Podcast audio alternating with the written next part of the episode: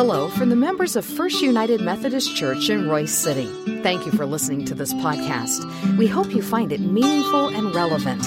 You're invited to join us for worship anytime, and you can learn more about our worship options, location, and small group opportunities by visiting our website, fumcroysecity.org. Today, we hear from our pastor, Reverend Chris Everson. May God bless you as you listen to His word proclaimed just a quick heads up as the uh, praise team uh, returns to their seats. The rest of the service is going to be just a little different. Uh, and the reason why it's different is that there is a, a long tradition in the, uh, the Wesleyan heritage uh, through uh, John Wesley, who founded the Methodist movement, of having a, a covenant service. So, so the message is going to be short least what I'm going to stand up here and talk about will be short. But then the rest of the message will be um, the rest of it, you will be participating in the proclamation with me. So as we prepare to hear God's word and join in God's word together, I invite you to go to God in prayer with me. Let us pray. Oh God, we thank you for, for New Year's. We thank you for chances to start over or to start again. Oh Lord, one thing that we know is that we are thankful that your faithfulness guides us and leads us.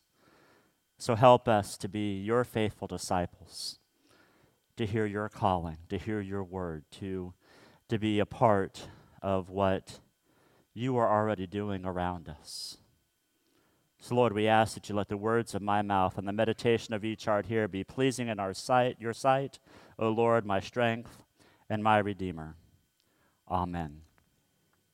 So uh, last June, really, I started to think about uh, what 2020 would already look like.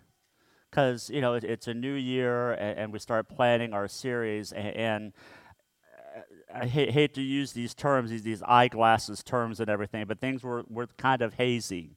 And, and I was having a hard time focusing because my mind was on, on a whole bunch of other things. And then finally, as, as we got closer, the idea of WSG uh, started to, to, to, catch on about what we're doing because uh, that, is, that is what we're about. That, that's about the, the, uh, the focus of our church is to, to worship God, to serve with heart, and, and to grow in our faith. So, over the next three weeks, we'll, we'll be focusing on that. But today, I wanted to really talk about a covenant. The covenant that, that we have with our, our Creator. You know, it's good to talk about resolutions. You know, we, we can do resolutions all but I have a list of goals already that I have written down, so hopefully I can follow them and, and, and grow professionally, grow spiritually, grow shrink a little bit uh, was, was one of my goals. But uh, all of these goals that we have, but honestly, if, if, we're if we're truly honest with who we are, our, our goals really don't matter much unless we are focused on who who calls us and, and who guides us and who leads us, and that's Christ our Lord. So the idea came about focusing or, or refocusing because if you're like me, I lose focus a lot. just ask my staff during staff meetings. You know, there's times where I'll just go down different rabbit trails and everything, and, and they'll have to reel me in a little bit to get us back on, on track. And sometimes I have to do that with them too. But it's so easy to, to lose focus on, on what we are supposed to be doing. So today we focus on covenant because that is what guides us. That's what grounds grounds us. And to give you a little uh, history of what a covenant is, a covenant is is more than a contract.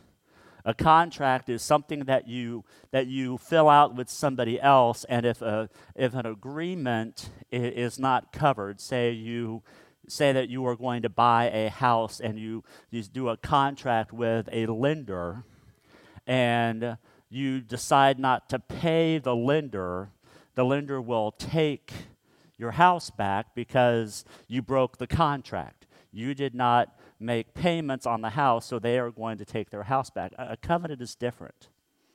A covenant is a promise. A, a covenant means that through thick and thin, you are going to, to, to work it through, work it together. And, and that is what God has, has set up with us. God has set up a covenant that He has promised us, no matter what we do or, or, or, or what we say or, or how we may move through life, God's faithfulness will always be there for us. This covenant you can see take place in five different places within Scripture. There, there, are many other covenants in Scripture, but, but the five main ones go all the way back to first Noah.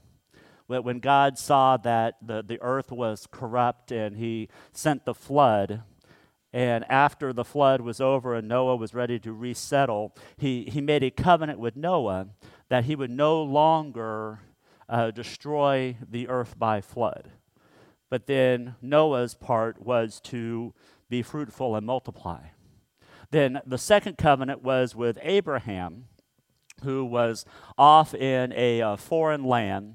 And, and, God came to Abraham and said, I have a, a specific place set up for you. And I promise that when you go to this place, I will, I will make your descendants numerous. I, I, will fill the earth with those that are a part of your people.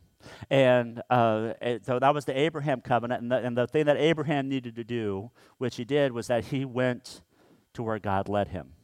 The third covenant that we are familiar with is the covenant with Moses when God's people were caught in slavery in Egypt. He, God said that I will free you from your captivity and take you back to your homeland. And your part of this covenant is to make sure you follow my laws and follow what I have given you. The fourth covenant is the covenant with King David, saying that from now on there will be one of your descendants on the throne, but you must follow my commands. And then the final, the fifth covenant, which is the covenant that, that we live under, is the new covenant. And this is the covenant through Jesus Christ when he, when he came and he lived and he died and he, he gave himself up for us so that we may be closer to our, our Creator. That is the, the fifth covenant. It's the covenant that we celebrate here later at the table. So that's kind of a, a rough idea of what the covenant is, but the covenant is there so we may then live it out. So, how do we live out that covenant? Well, that's what our scripture is all about today. Our scripture is from Mark chapter 1, verses 14 and 15. So, I invite you to follow along or listen as we hear God's word. After John was put into prison, Jesus went into Galilee proclaiming the good news of God. The time has come, he said. The kingdom of God has come near repent and believe the good news. The word of God for the people of God. Thanks be to God. The time has come. The kingdom of God has come near.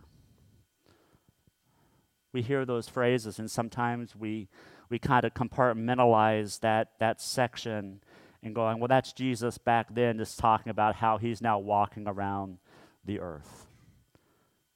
But Jesus was saying a lot more than because his earthly body was on earth at the time has come. What Jesus was telling us was that from then on, which that includes right here and right now, God's kingdom has come. And we live in that. We, li- we live in the fact that God's kingdom is, is right here and right now. Now, we know that God's kingdom isn't fully realized yet because there's still sin in the world, there's still brokenness, there's still hurt and everything. But God brings in this new covenant that we are called to live in by, by sending Jesus. And Jesus is reminding people that the time has come right now. So, as disciples of Jesus Christ, as, as, followers of the one who came for us, we then live the gospel by our lives. We, we live in the good news that, that Christ is here right now. And there's two ways that we do this. The first is by repenting. Now, that is a word that we really don't like to throw around a lot because we, we don't like the idea that we have to repent of things. We, we think about repenting from sin, and repenting is way more than just thinking about the things that we do wrong. Repenting is a mindset. The, the word for repent is metanoia, which means that you turn.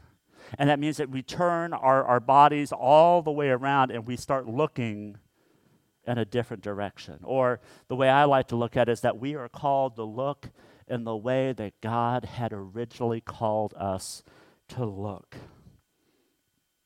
That means that we turn away from the social and political agendas which drives our main discourse today. I don't know about you, but I have been sick and tired of seeing all of the bickering and fighting that is going on around us.